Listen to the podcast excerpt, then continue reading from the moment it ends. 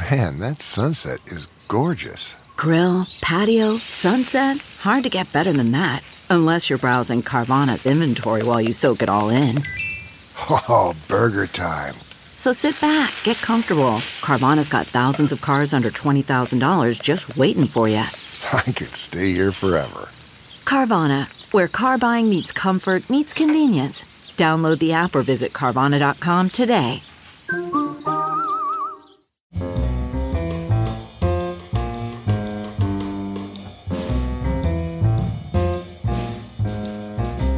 This is Merriam Webster's Word of the Day for Thursday, September 6th. Brought to you by Merriam Webster's Collegiate Dictionary, 11th edition. Available from your favorite bookstore or online at www.merriam-webster.com.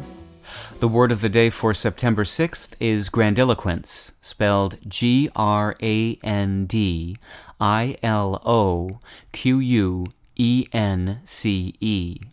Grandiloquence is a noun that means a lofty, extravagantly colorful, pompous, or bombastic style, manner, or quality, especially in language. Here's the word used in a sentence.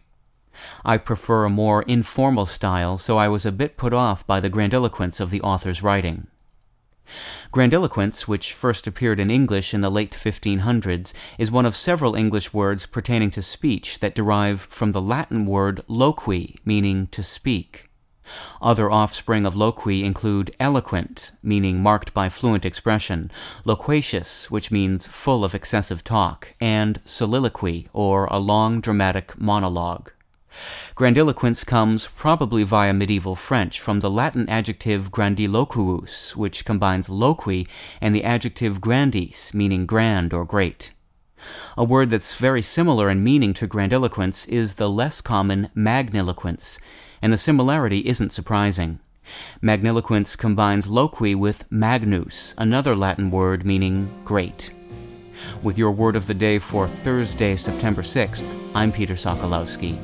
For more information, visit Merriam-Webster online at www.merriam-webster.com.